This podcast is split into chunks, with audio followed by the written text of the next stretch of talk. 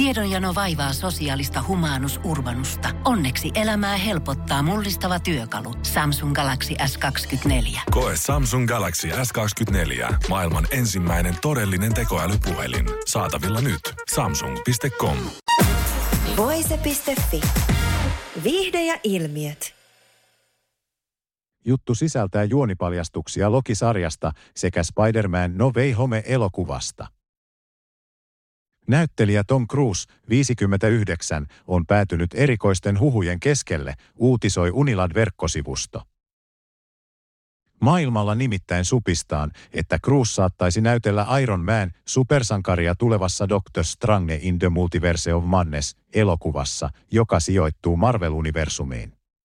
Kuten monet tietävät, alkuperäinen Iron Man menehtyi Avengers Endgame-elokuvassa ja hahmoa näytteli yli vuosikymmenen Robert Downey Jr.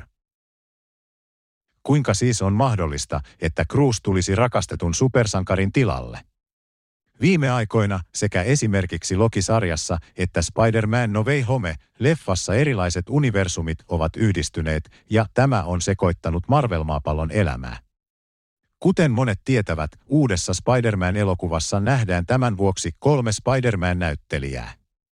Tom Holland, Andrew Garfield sekä Tobey Maguire. Samaan tapaan Cruz olisikin toisen universumin Tony Stark, eli Iron Man. Tom Cruiselle tarjottiin Iron Man-roolia jo 2000-luvun alussa ennen Downita, mutta hän kieltäytyi siitä.